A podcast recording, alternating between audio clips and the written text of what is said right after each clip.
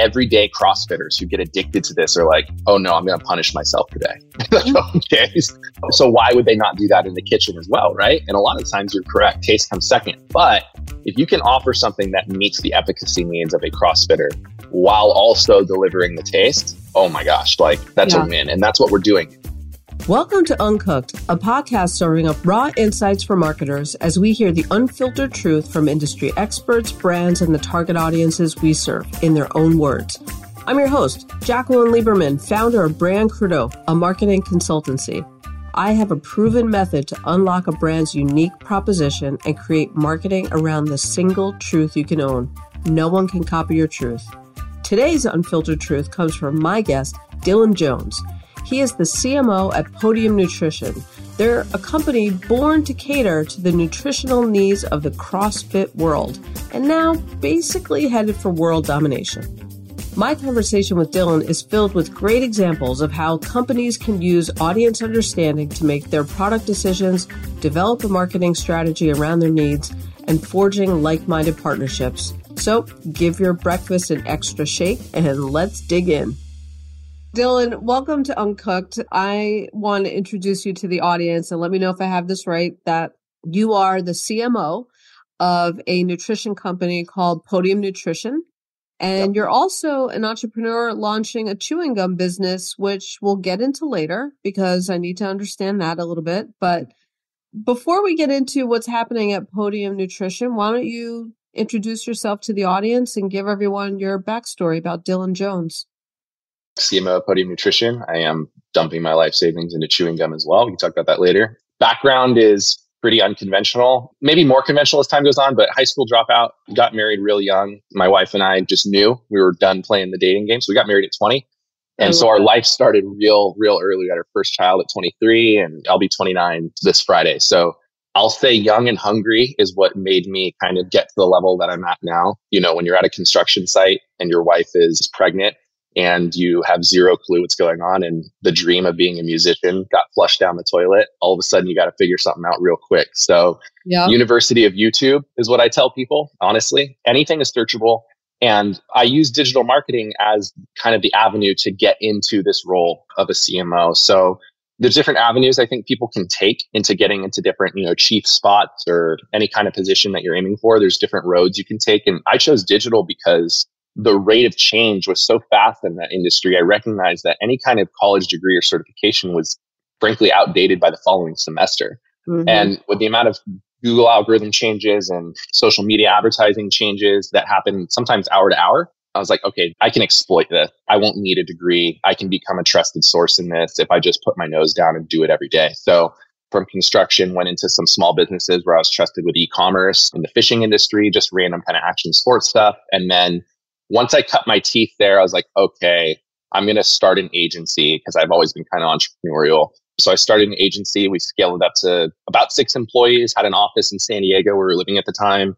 And I realized real quick one, too many employees, scaled too quickly. Big lesson learned there, but we kept everyone afloat. I was really proud of how we treated them and, and how we paid them and just the team that we had. It was awesome, but yeah. scaled too quickly. Two, there's no real exit in agency like frameworks unless you have proprietary software. So then we went down the software route, which was just boring. And four, I wasn't passionate about it. So after that agency thing fell apart just willingly, I was like, you know, I, I just don't care about this anymore. I went back brand side with a company called MaryRuth Organics and was their VP of digital.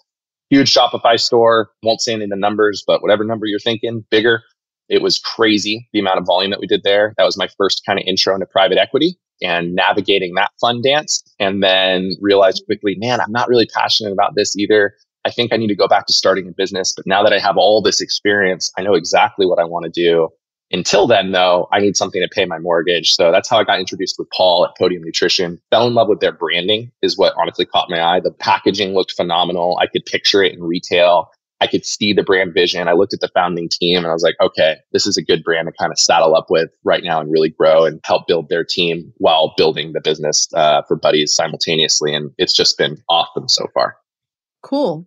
Well, why don't you tell everyone what the heck is Podium Nutrition? How long's it been yeah. around? What makes it awesome? I do love the branding too, by the way. There's something retro about it, but like not in a kitschy way It's totally. cool. So Podium Nutrition, the primary founder of this brand, is a guy named Paul Haberlin, who I have huge respect for. He is a phenomenally level-headed, focused, and very sector intelligent founder. He understands this industry. His history, the TLDR of it is he was the founder of Ghost Lifestyle as well. So huge, huge supplement brand in the powder space, still dominating to this day. And then prior to that, he was on the original Nutrabolt team, C4 Energy, all that kind of stuff. So his kind of claim to fame and all of that was really understanding the heartbeat of brand. And he recognizes spots within the supplement industry that are underserved, takes a hold of that, builds a brand just for that, and then can kind of let it grow from there. He's got a gift for that. So the branding is all him. When he was starting Podium, he wanted to go for exactly what you said, a non kitschy but retro kind of approach with a modern lifestyle performance aspect to it. And there was no real brand doing that. And when he was looking at that, he saw that's exploitable. What, what kind of fitness is also not really being served right now? How can we leverage that? And CrossFit was wide open. There was nothing really purely born into CrossFit. There was a lot of brands trying to get into CrossFit, but that's completely different than being a brand built in CrossFit. I think that's an important distinction. Can you maybe explain that to the audience? Because you would think it might be one and the same, but what is it about being built within CrossFit? Look at electric vehicles if we want to get a little controversial. When you think electric vehicle, you don't think the Ford Escape hybrid. Most people still don't even think Prius to this day. A while ago, 2008 maybe, Prius, right. you'd think Prius, you think hybrid. But I say electric vehicle, you think Tesla, Sure. Tesla authentically went after the electric vehicle environment. They don't offer a gasoline vehicle. They are purely built from within a stance of we are EV, whatever, regardless of views of whoever's running that, you know, whatever. But you think electric vehicle, you think Tesla. There are other players in the game. And when they started to get into it, their own core audiences like Ford, like Chevy, they recognized it as almost like you're abandoning your core base, what are you doing? Are you just chasing a trend? It's very hard to authentically tell a story that, oh no, we're going to go into this new sector and it's real. We actually care about those consumers. We're actually here for you. We understand all the nuances.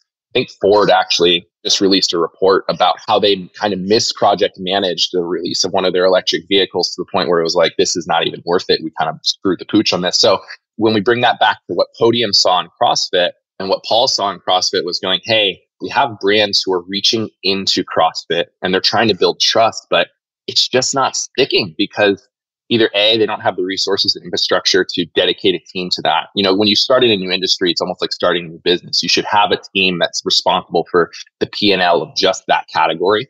And I think that what we saw in brands trying to get into CrossFit and the functional fitness space was that they didn't have that level of path or infrastructure or leadership available to do that. Or they kind of took consumerism for granted and thought, oh, well, surely they'll just hop on because we are XYZ brand. Both of those stances are really dangerous. If you're going to launch into a new category, it is possible, but you need to be hyper intentional so that you don't lose your core base right. and authentically tell a story being born into that new space. So for Podium, one of our main slogans is built from within.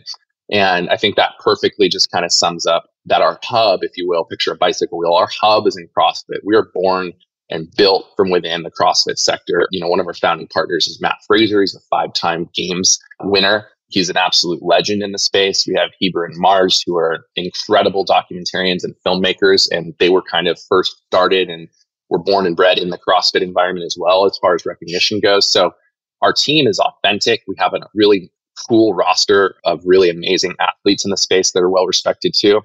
And so from that position, that's our hub. So when we think of expanding through functional fitness and Podium's future, we're always going to come back to, okay, what worked for Podium in the beginning was isolating this idea that we're built from within. So as we expand, how do you bring that mantra to new categories? That's kind of the next step for us. But yeah, Podium's whole story is, is starting within CrossFit. It was an underserved environment. And we took that opportunity and have done really well so far. We're in year two right now, and we're really proud of the work. Hearing Dylan's background, I can understand why he's such an asset to Podium Nutrition. Both Dylan and the company have a sense of scrappy problem solving that really shows up in how they present themselves to the world. What's special about Podium Nutrition is really the origin story rooted in their authenticity. It would have been really easy to think, does the world really need another nutrition powder? But the founder was a member of the CrossFit community, saw an unmet need as it pertains to nutrition formulas that they really could benefit from, and he just went for it. Up next, Dylan explains how Podium approaches different nutrition formulas as their main point of difference.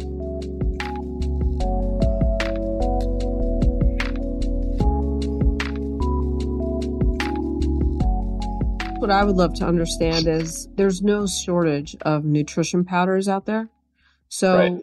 what did the founders see as the problem that they wanted to solve even within the CrossFit community, when you say that they're underserved, right? So, what problem were they trying to solve with coming up with their own powder solutions for nutrition and supplements? There's two answers. One might make certain people uncomfortable, but it's true. There's not much you can do with whey protein that hasn't been done already. So, pure honesty there, you're selling flavor, you're selling brand experience, you're selling a feeling, and you're selling trustability with certifications, how it's manufactured, etc. That's whey. However, Podium is broken up into three categories. We have whey, we have our pre-workout Fuse, and then our recovery is what I call it as uh, hydrosalt. The Fuse blend of pre-workout, when we get into compounds, that's where you can get really creative. And Paul is an excellent formulator. We partnered with a really cool lab for this and manufacturer to create a blend that is fully disclosed. So we don't have proprietary hidden ingredient kind of stuff. Everything's fully disclosed on label. So there's another brand win. But Fuse is a phenomenal pre-workout. It is a really well balanced caffeine hit, but the, the cool thing to look into with it is the nootropic profile. What it does to your focus, even after your workout, you don't have this sudden crash. There's kind of a wind down that slowly happens. It's very potent. It's a great, great, great pre-workout. The hydrosalt, I think, is even more phenomenal than that. And our reorder rates show that. I mean, it is typically a first customer buys it. You'll see I think the last time I checked, it was 56% of hydrosalt purchasers that are repurchasers will make that second purchase within 14 days. So they're taking double scoops of it, triple scoops of it during the day. And what makes that compound so cool is that it's a heavy electrolyte compound, right? That salt play, but it also has branched chain amino acids in it. So it's really a first of its kind product to combine that element is really popular for their electrolyte play. But now we've got the BCAAs added in. So your muscle recovery and your sleep from the magnesium and the hydration from all the compounds in there is a phenomenal product. So when we're looking at what we're really offering, admitting that whey is whey, but we have phenomenal flavors and they mix really well with water. That's really cool. And then the second is that for what we could control for new advances in the tech, if you will, I think we've hit it out of the park. The other aspect of that is you'll notice we don't do any RTDs. RTDs ready to drink. So these are cans, typically shelf stable, sometimes refrigerated, but you pop them open and your C4 energies now, your monsters, your core power. I, I, yeah, yeah, exactly. Core yeah. power. Yep. All of these different things. And I love RTDs. I really do. They're great. A lot of the times they taste phenomenal. But we see, especially in our exclusive relationship with GNC, we are in GNCs. We have an exclusive retail partnership with them. We saw that brands are starting to create this vacuum where RTDs are so popular. So they're chasing down that road. And it's leaving this powder category, of people who just simply aren't just interested in RTDs, but they're like, hey, I really want performance supplements that I can control, that I can mix, that are shelf stable. I don't need to carry a thing or like they yep. stay in my home.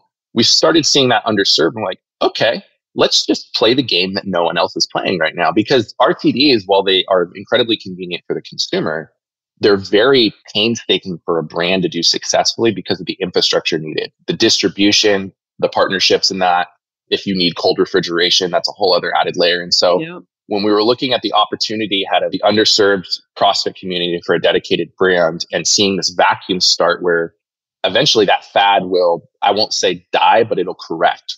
Just like the gummy market that we're seeing now people think it's trending down. I'm like, no, it just can't keep growing 50% year over year. That's insane. Right, so it's right. eventually going to correct.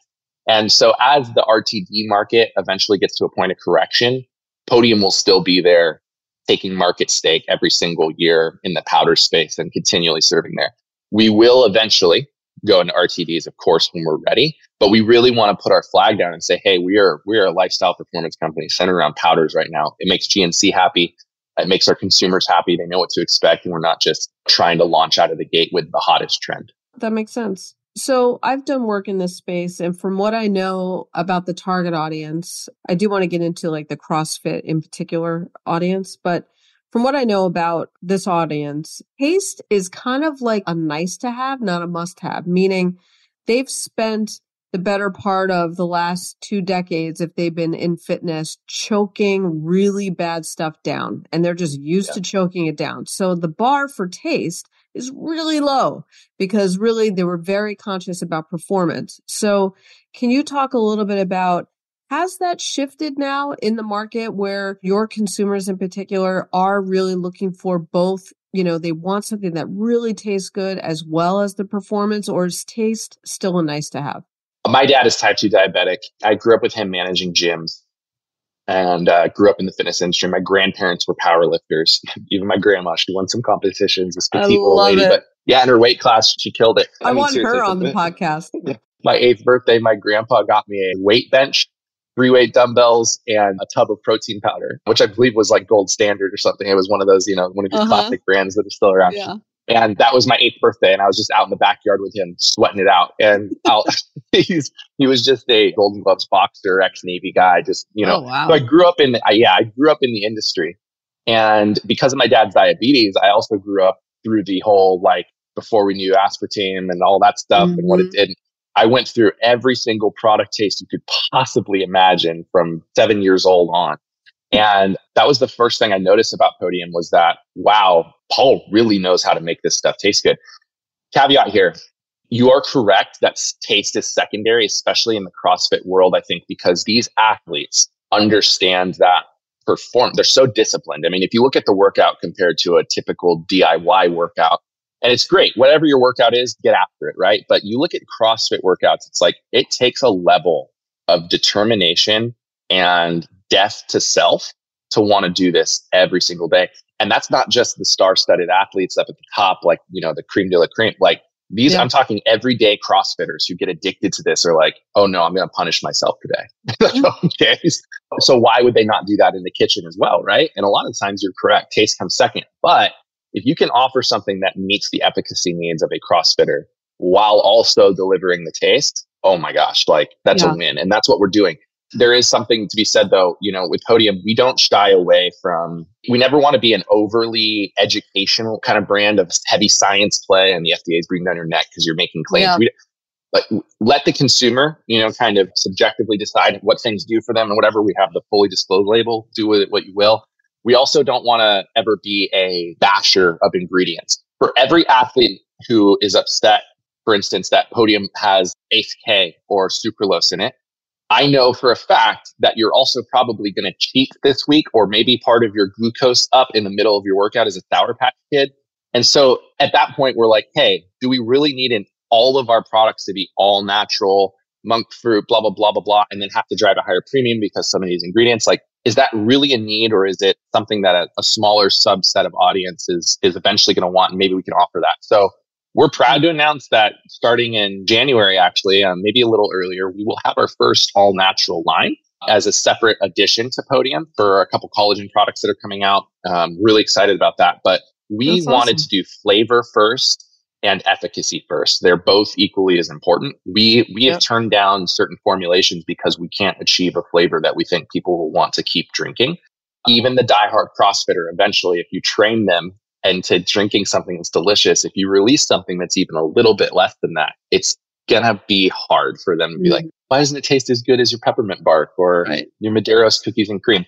So both are important. We don't shy away from the fact that we use sucralose and AHA to help achieve that flavor, but we believe that if taste is helping you consume something that's ethical and good for you, then great, we'll gladly deliver that flavor.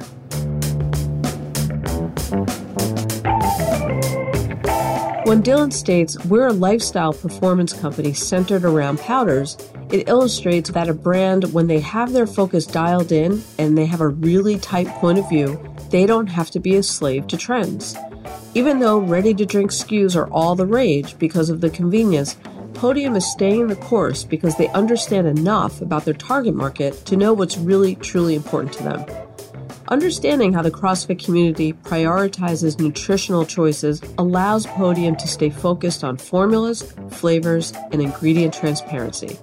This understanding and focus allows them to make key decisions on where they sell their products and with whom they partner with.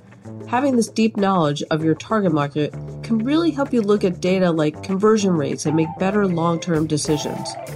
But how much could there possibly be to know about a CrossFitter? Well, let's find out.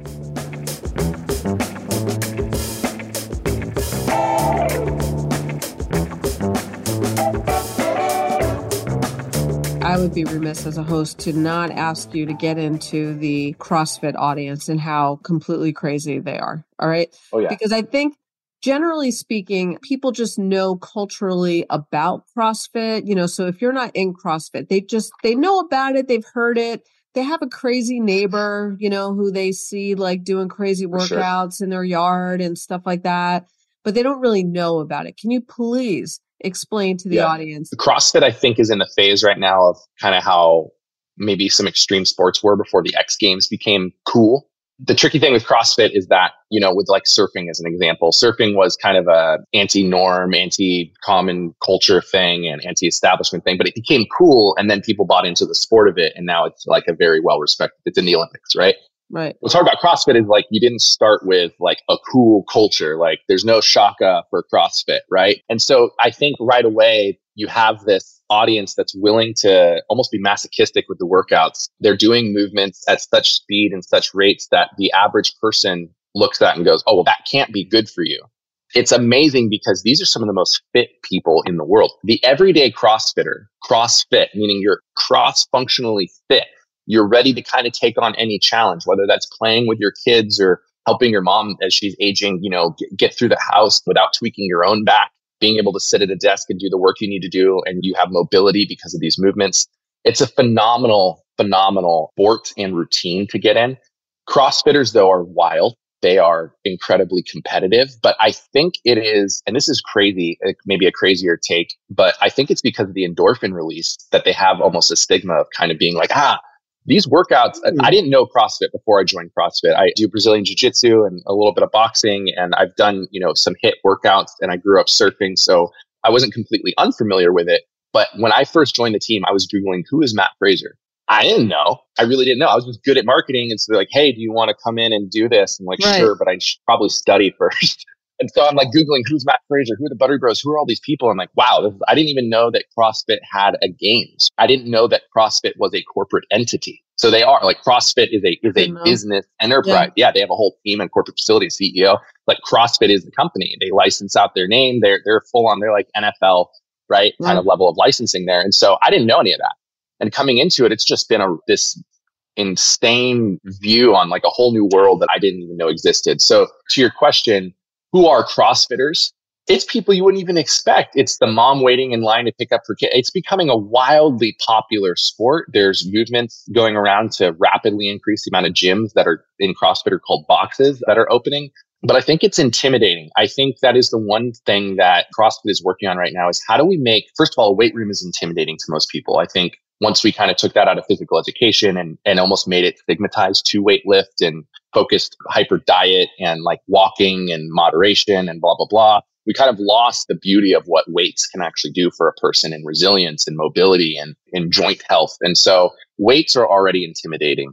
A lot of crazy cardio. People know right away, like, man, I have a hard time most times walking upstairs. How am I supposed to do mm-hmm. 500 burpees in a day. Like that's right. and that's an exaggeration, but some of these workouts are crazy. They're like, yeah. hey, we're gonna do we're gonna do these things called thrusters, and we're gonna do take a barbell and you're gonna oh, squat, oh, yeah. and you're at the top of your squat, you're gonna put it over your head, and you're gonna do that 50 times. Yeah, and then we're done with that. Here's a giant tractor tire that you're gonna be like flipping, yeah. and you know, and then I'm gonna sit on it too while you're flipping it. It's like one hundred percent it is a culture. And I think though, what most people don't understand is that this is where I kind of am going to hang the hat on the argument that CrossFit wins is because the endorphin release that you get to it is what makes these people addicted. No one really? ultimately puts themselves through pain unless the outcome is worth it, whether it's, you know, on the, on the sad side, you know, drug use and on the happy side, something like fitness the endorphin release you get after these workouts is one of the most phenomenal. Again, I grew up surfing. I do Brazilian jiu jitsu. I do a lot of fitness stuff and I love the endorphins you get from there. But you finish what they call a WOD, a workout of the day at a CrossFit box. you feel like you can conquer the whole world and it makes Really? everything that much easier. So the next day when you're like, oh, I got to do taxes, I don't want to, but you're like, okay, well, yesterday I ran two miles and I bench pressed more than I ever thought I could. And I threw a 20 pound medicine ball at the wall 40 times and I did that all within 45 minutes. I think I can do this. Like, yeah. so, so I, I think that's the part that people need to understand is like, instead of saying, wow, these people are kind of crazy, maybe a little weird, a little kooky, go, wait a second. Why would rational, successful, normal human beings be willing to flip a tire in a back alley yeah. in 40 minutes of their day? Like, that's the better question to ask. It must Yeah. be addicting. And it is. That's so interesting. And that really makes a whole lot of sense because the people that I do know that do CrossFit, that totally lines up. That really Oh, lines yeah. up. Yeah. And typically, too, it's a high household income sport. Most people's lawyers and accountants, they're all doing CrossFit because it's an efficient workout in 45 minutes instead of walking around the block with your friend and going, okay, well, I walked today. I wonder why nothing's progressing. It's like, well, you know why.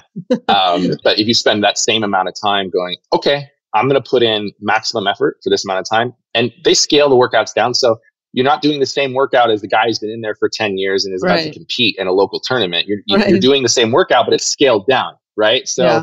it is really accessible. I think CrossFit's doing a pretty good job of making it more accessible and marketing it as like, hey, you want to lift your kids without getting a back tweak? Do you want to be able to go camping and not worry about your lumbar? Do you want to be able to pick something up out of your car without your hamstrings feeling tight? Do CrossFit. You'll feel Right. better. You'll like the way you look better. You'll like what you can eat more. It's really cool. Really cool sport. That's awesome. Well, you're selling it, so I'm into it. So why don't we talk about 2023, the year that we're in, and tell me some of the initiatives that you're currently working on right now in terms of this is a marketing podcast, so would love to understand Yeah. What are the channels that are working for you? Did you try anything that you're like, yeah, not doing that again? when you make a lot of shots, you're upping your risk for mistakes, and we well, are proud that's of the that. way that's the way you have to do Yeah. it. We're proud of that. So again, my route into this career was through the digital side. So I leverage digital for everything, including retail, brick and mortar, et cetera. I think just using tech as your friend is going to give you a cutting edge still. Even in the year 2023, you have a lot of people who don't understand how to leverage just the most basic of tech stacks to help Yeah. with traditional channels. What's working for us, what we're tackling this year? Big focus on retail and dot com. We intentionally hinder Amazon, which is interesting, right? A lot of companies are going heavy in Amazon because they're seeing it as a quickly cash flowing channel. We see it more as we don't want to become known as an Amazon brand. Amazon's brilliant for a lot of brands, really good. Their fees are getting a little aggressive. It is becoming very dangerous, I think, as well from a brand recognition standpoint. It's just not the same world as it was a few years ago. And if you keep acting like that, it's going to be dangerous. So we intentionally hindered sales on Amazon, but .com and retail, GNC, I'll say, are our biggest channels that we're focusing on right now. And we kind of play a do-si-do with that right now. And so this year we had a goal of growing by uh, bare minimum 35%, stretch goal 55%. We're on pace to hit that 50, 55%. A lot of that's from playing this kind of like left hand, right hand jab punch with D2C and retail. So Podium's way we release products is very specific. We just did a campaign for our new solo series, which is a new line of products of individual single ingredient powders that you can kind of mix and match yourself and create your own compounds with and do whatever you want. You have a little more freedom. You look at that launch strategy that we did, it's it's very intentional. We kind of do things almost like a sneaker drop. We build a lot of hype. We do a lot of hardcore branding there. We've, I think, gotten close to perfecting that strategy. There's a different flavor of it, I'll say, in every kind of release that we do, but that strategy is working really well for us. On how we make D2C play with retail, though, we build a ton of awareness. And I'm not afraid of dropping our conversion rate for the sake of awareness and going, hey, the more eyes right now that I can retarget, the more I can send a GNC later with some exclusive offers. So we're doing that now with a brand wide BOGO at GNC just to see more units turn and get more pantry expansion and consumers at GNC. We're not trying to boil the ocean, I think is the simplest way to put it. So when it's a month that we've planned for GNC to kind of let's measure what status quo is, let's not put a ton of spend there. Let's just see where we're at baseline. As a leader, I think that's probably what makes me a little bit more different than other channel leaders is I'm willing to take a loss for the strategy to be a little bit more perfected next quarter. So if we're running a really good campaign on social media and now we've got branded search and we've got PMAX going for shopping on Google and all this other stuff, there are times when I'll tell our team, hey, I know what the data says and I know what these dashboards are saying. let's just turn off a few of these right now and actually see what happens to our level of conversion. Our, you know, our spend will go down, obviously. Let's see. And so we play a really, really specific daily meet kind of strategy game, and it's working really well. I think the biggest misses that we've had is just capitalizing on other social channels. And this is just good advice for other marketing leaders here is you'll notice Podium Instagram is our baby. TikTok is neglected. I think most brands are kind of like Facebook who, right? We don't really do a Snapchat kind of thing. We weren't on BeReal. And at first I saw that as a bigger loss than it was because that we missed that TikTok boom, but we just didn't have a bandwidth. We're a small team. I only have two people on my marketing team right now and we yeah. contract out the rest of the stuff as needed. I have one girl's amazing, Shay. She sits on kind of the brand side. And then I have a performance director, Trey, who's really cool as well. And that's it. And so when I was looking at where we're spreading ourselves too thin, I'm like, look, we're just going to not focus on TikTok. That's a loss and a win, right? We're training ourselves to focus and feed the winner, but it is a missed opportunity. We missed some of our competitors exploited on that. And we saw huge growth with GNC from that. But for us, it was calculated. Is we already have this channel that's working let's just do it. So I think now my biggest task is going, all right, boiling the ocean, I think is when you spread too thin for the size of your team. That doesn't mean you can't just do more things though. So I got to find a way to creatively increase our bandwidth so that we can tackle more of these channels.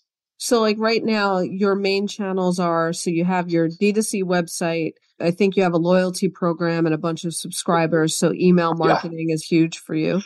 Our email marketing, I think, is our backbone of our retention. And this year, I've been talking a lot about, like on LinkedIn and everywhere, retention is acquisition in this economy, especially. It's yeah. not 2016 Facebook ads anymore. That's not a business model. That is just right. a channel, and people have to accept that. Email marketing is one of our biggest tools. We have a 48.6% open rate on our email marketing. We care a lot about that channel a lot. Our click through is very strong part of that strategy is that we're not always just wallet fishing. I really was hard on our team about this. And I stepped in going, hey, not every email is going to be for sales. We have to brand build. We have to offer content. We have to yes. offer exclusivity. We have to offer entertainment. And then we can ask for people's money. So we're really big on segmentation and frequency. We're really big on what we're saying and why. And then, yeah, to your point, our loyalty program that launched. Again, my background is building software and running an agency we built an in-house loyalty program and subscription platform and referral platform that is working really well. We've soft launched it and so far we've got 3,500 people actively using the loyalty program. And for a brand our size in the second year, it's huge. So the next rollout of that is, yeah, I'm super excited. The next rollout of that is a really cool project I'm excited for where we've built a receipt scanner so that when shoppers are going into GNC, they can still collect podium points that we can apply to whatever they want in our yeah, internal great. loyalty program. And we're also tracking what they're buying from other brands too in a mixed basket. So we're like, oh, interesting. You bought our powder, but you got Alani Nu's XYZ. Uh-huh. Okay. And if we see that pattern creep up enough, product dev can take that and run with it. Yeah, sure. So that's really great. excited about that. yeah, that's really good product intel right there. I want to point out how Dylan is very intentional to say that they don't want Podium Nutrition to be just a quote unquote Amazon brand. For marketers, there's a time and place for Amazon, but you run the risk of brand dilution. If you don't already have a strong core audience or other retail partnerships, that can really happen, and I do think that that's smart. Secondly, it's also smart to mimic sneaker drops for their product launches where they build up hype with the core base of fans so they're primed and ready for launch day. Brilliant. And lastly, I think we could all relate to Dylan talking about the balance between taking a lot of shots to see what works while making hard decisions to focus on channels you can realistically support. What makes Dylan's strategies effective are the ability to choose the right time to focus on awareness, retargeting, or positioning, based on his knowledge of the audience and what the conversion rates are really telling him. His degree from the University of Utah has really paid off.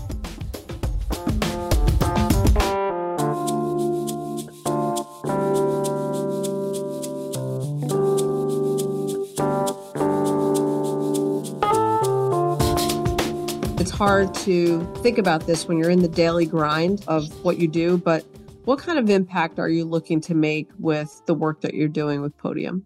Lofty's great because I think Lofty is honest. I think we've been trained to run away from lofty claims or lofty goals and desires. But yet, in reality, I think that's where most of us live in our heads. We don't wake up in the morning and go, I only want a 3% raise. Most of us are like, I want to make double.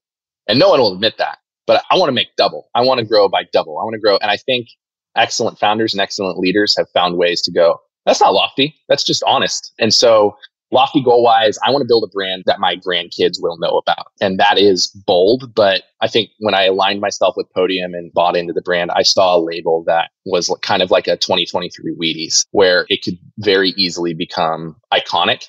And we're in our infancy right now. So people will laugh at that, but I don't really care. The, the vision is there. The brand is there. The products are strong and our community focus is so strong that I think that is a very attainable goal. So being on shelf and a regularly purchased kind of gold standard level product, that is the goal. I don't like aligning myself with business models that are kind of a firework. I'd rather a slow burn into a good bonfire, into a big, you know, kind of hearth. And the fireworks are cool and they're great stories, but that's not what gets me going. So for Podium, I want to make sure that my grandkids know about the marketing on it at the very least or can actively purchase it. So, and the rate we're having kids and everything, that'll probably be sooner than I'd hope. But yeah.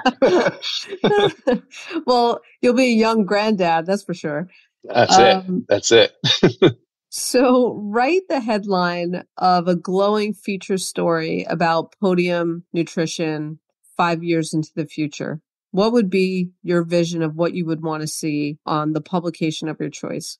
Right away I thought Olympics. That's an amazing mini game for you to ask your guest is like a 20 second copyright experiment right there on the get go. Publication wise, again, the digital nerd side of me is kicking in. Yeah. So I'm like everywhere all at once.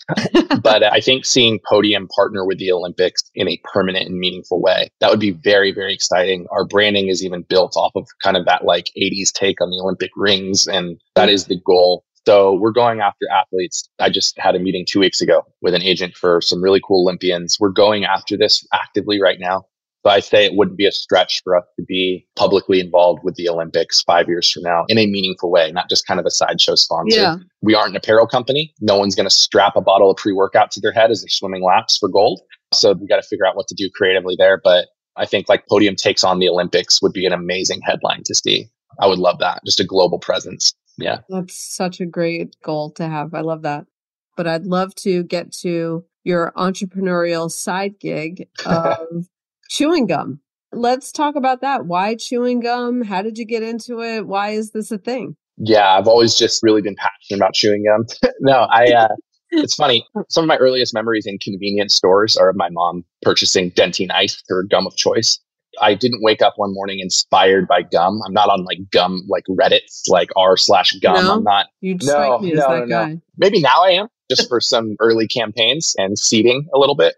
Yeah. But um, no, gum. Why gum? So when I worked, my first job in action sports and kind of that world was for a company called RinseKit. I loved the product. Our purchase rate was great. We were on Shark Tank, a lot of attention, really cool, like viral GoFundMe campaign. But I was running operations and I couldn't stand the shipping cost. And so I was like, wow, if you could have a product that sold this much and weighed as much as a Dixie cup, you would make a killing.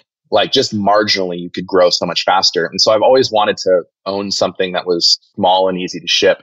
When I came into the agency, I was like, you know, still thinking about what brand we wanted to start. I was really good at making sales. I'm like, I wish I could just collect the revenue for this. I just don't have a brand that I'm passionate about. Right. Again, I was a musician. I grew up in the adult swim and like weird cartoon network era of animation. And I've always had these weird kind of ideas. And finally, after working in CPG a little bit, I was like, well, everything seems to be functional now, which is awesome because if you already have a product, why not make it more productive? Right. right. Hailing back to like Willy Wonka, like you have this like fizzy soda drink that's awesome, but like now you're floating. That's cool. That's really, really cool.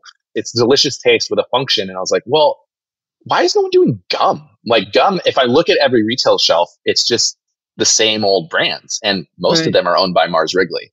Five Gum is, I think, the last notable new gum launch. They're owned by Mars, like it's an in-house brand that they launched. And kudos to them. They're still used in memes to this day of like when top comments on Instagram say like what it feels like to chew five gum and it's someone like falling off of a chair at a barbecue or something. Like it's funny. but I saw the retail landscape. I saw convenience and then I saw this huge presence of functional foods and like Whole Foods and Sprouts. But there's this entire economic class and accessibility thing that's like, why can't Whole Foods, acai, super chews be in convenience as well? And it's like, well, some of that's on a marketing level. Consumers are different. I get that. But can they not be marketed better? Or are we just giving up? And so I saw this as an opportunity to go, okay, convenience has been underserved in gum. There's just nothing new on the shelf. And when there is something new that's all natural, plastic free, naturally flavored, naturally sweetened, beneficial gum, that's mm-hmm. very expensive and at Whole Foods and Sprouts. Why can't convenience stores have it? So the motto that I kind of came out with was like, let's give bougie gum at gas station prices. And so from the efficacy standpoint, we with Buddies gum, we started building out these formulas that have, you know, vitamin D3, vitamin C, vitamin, but it's all microdosed, right? So I'm not trying to give you your daily dose of vitamins and a piece of gum. Right. That's insane. That's crazy. No one should right. chew that. But if it could be a piece of gum that's good and it freshens your breath, and on top of that, you're like, ah, there's some vitamin D3 in here. That's great. Right. I thought that was a fun story, but that doesn't really market itself. And again, musician into cartoons. We're like, what if we took this play of making our influencers instead of picking a segment like athletes or TikTok girls or whatever. Like instead we go, Hey, let's get some independent musicians in here and make a cartoon. This is where I lose people sometimes, but hopefully I've built enough trust with showing what I do with Podium and other brands that people figure out, oh, he knows what he's doing. He's onto something. So yeah. we started building out a cartoon series, kind of as an, you know, homage and recognition of Red Bull's cartoons when they first came out and looking at the market now with like Rick and Morty and other adult animation, we're like, why can't we just do cartoons as our marketing instead of spending money on influencers? Let's entertain people and actually do it. So, long story short, I think I used this as an excuse to create a gum that I thought would taste good and get an excuse to make cartoons for a living. I think that's actually why I'm launching a CPG yeah, product. I'm, I'm, I'm picking that up too. the next step is kind of wild. We're building out a factory of our own because co manufacturing for gum is insane. It's like 30 ton minimums. A mm-hmm. ton is like 16,800 packs of gum for buddies. I don't need 30 tons. And so we're just you know, we're building our own factory, which is a lot to chew on, pun intended, but we're getting there. So that's where Buddies is right now. Awesome. All right. Well, we'll have to have you back then when you're ready to talk about Buddies in terms of the launch and when you're in market yeah. and everything. Yeah. Um. Is there anything I haven't asked you that you want people to know about you, about Podium, about Buddies? No, I think that's it. I appreciate just being able to come on and share the story. And anybody who's listening, thank you for listening. Hit me on LinkedIn for some weird, weird content, sometimes also productive content. yep, I can vouch for that, people. It's weird, but also fun and entertaining and productive. So it's all good. Well, thanks, Dylan. I'm so glad to have you. Thanks, Jacqueline.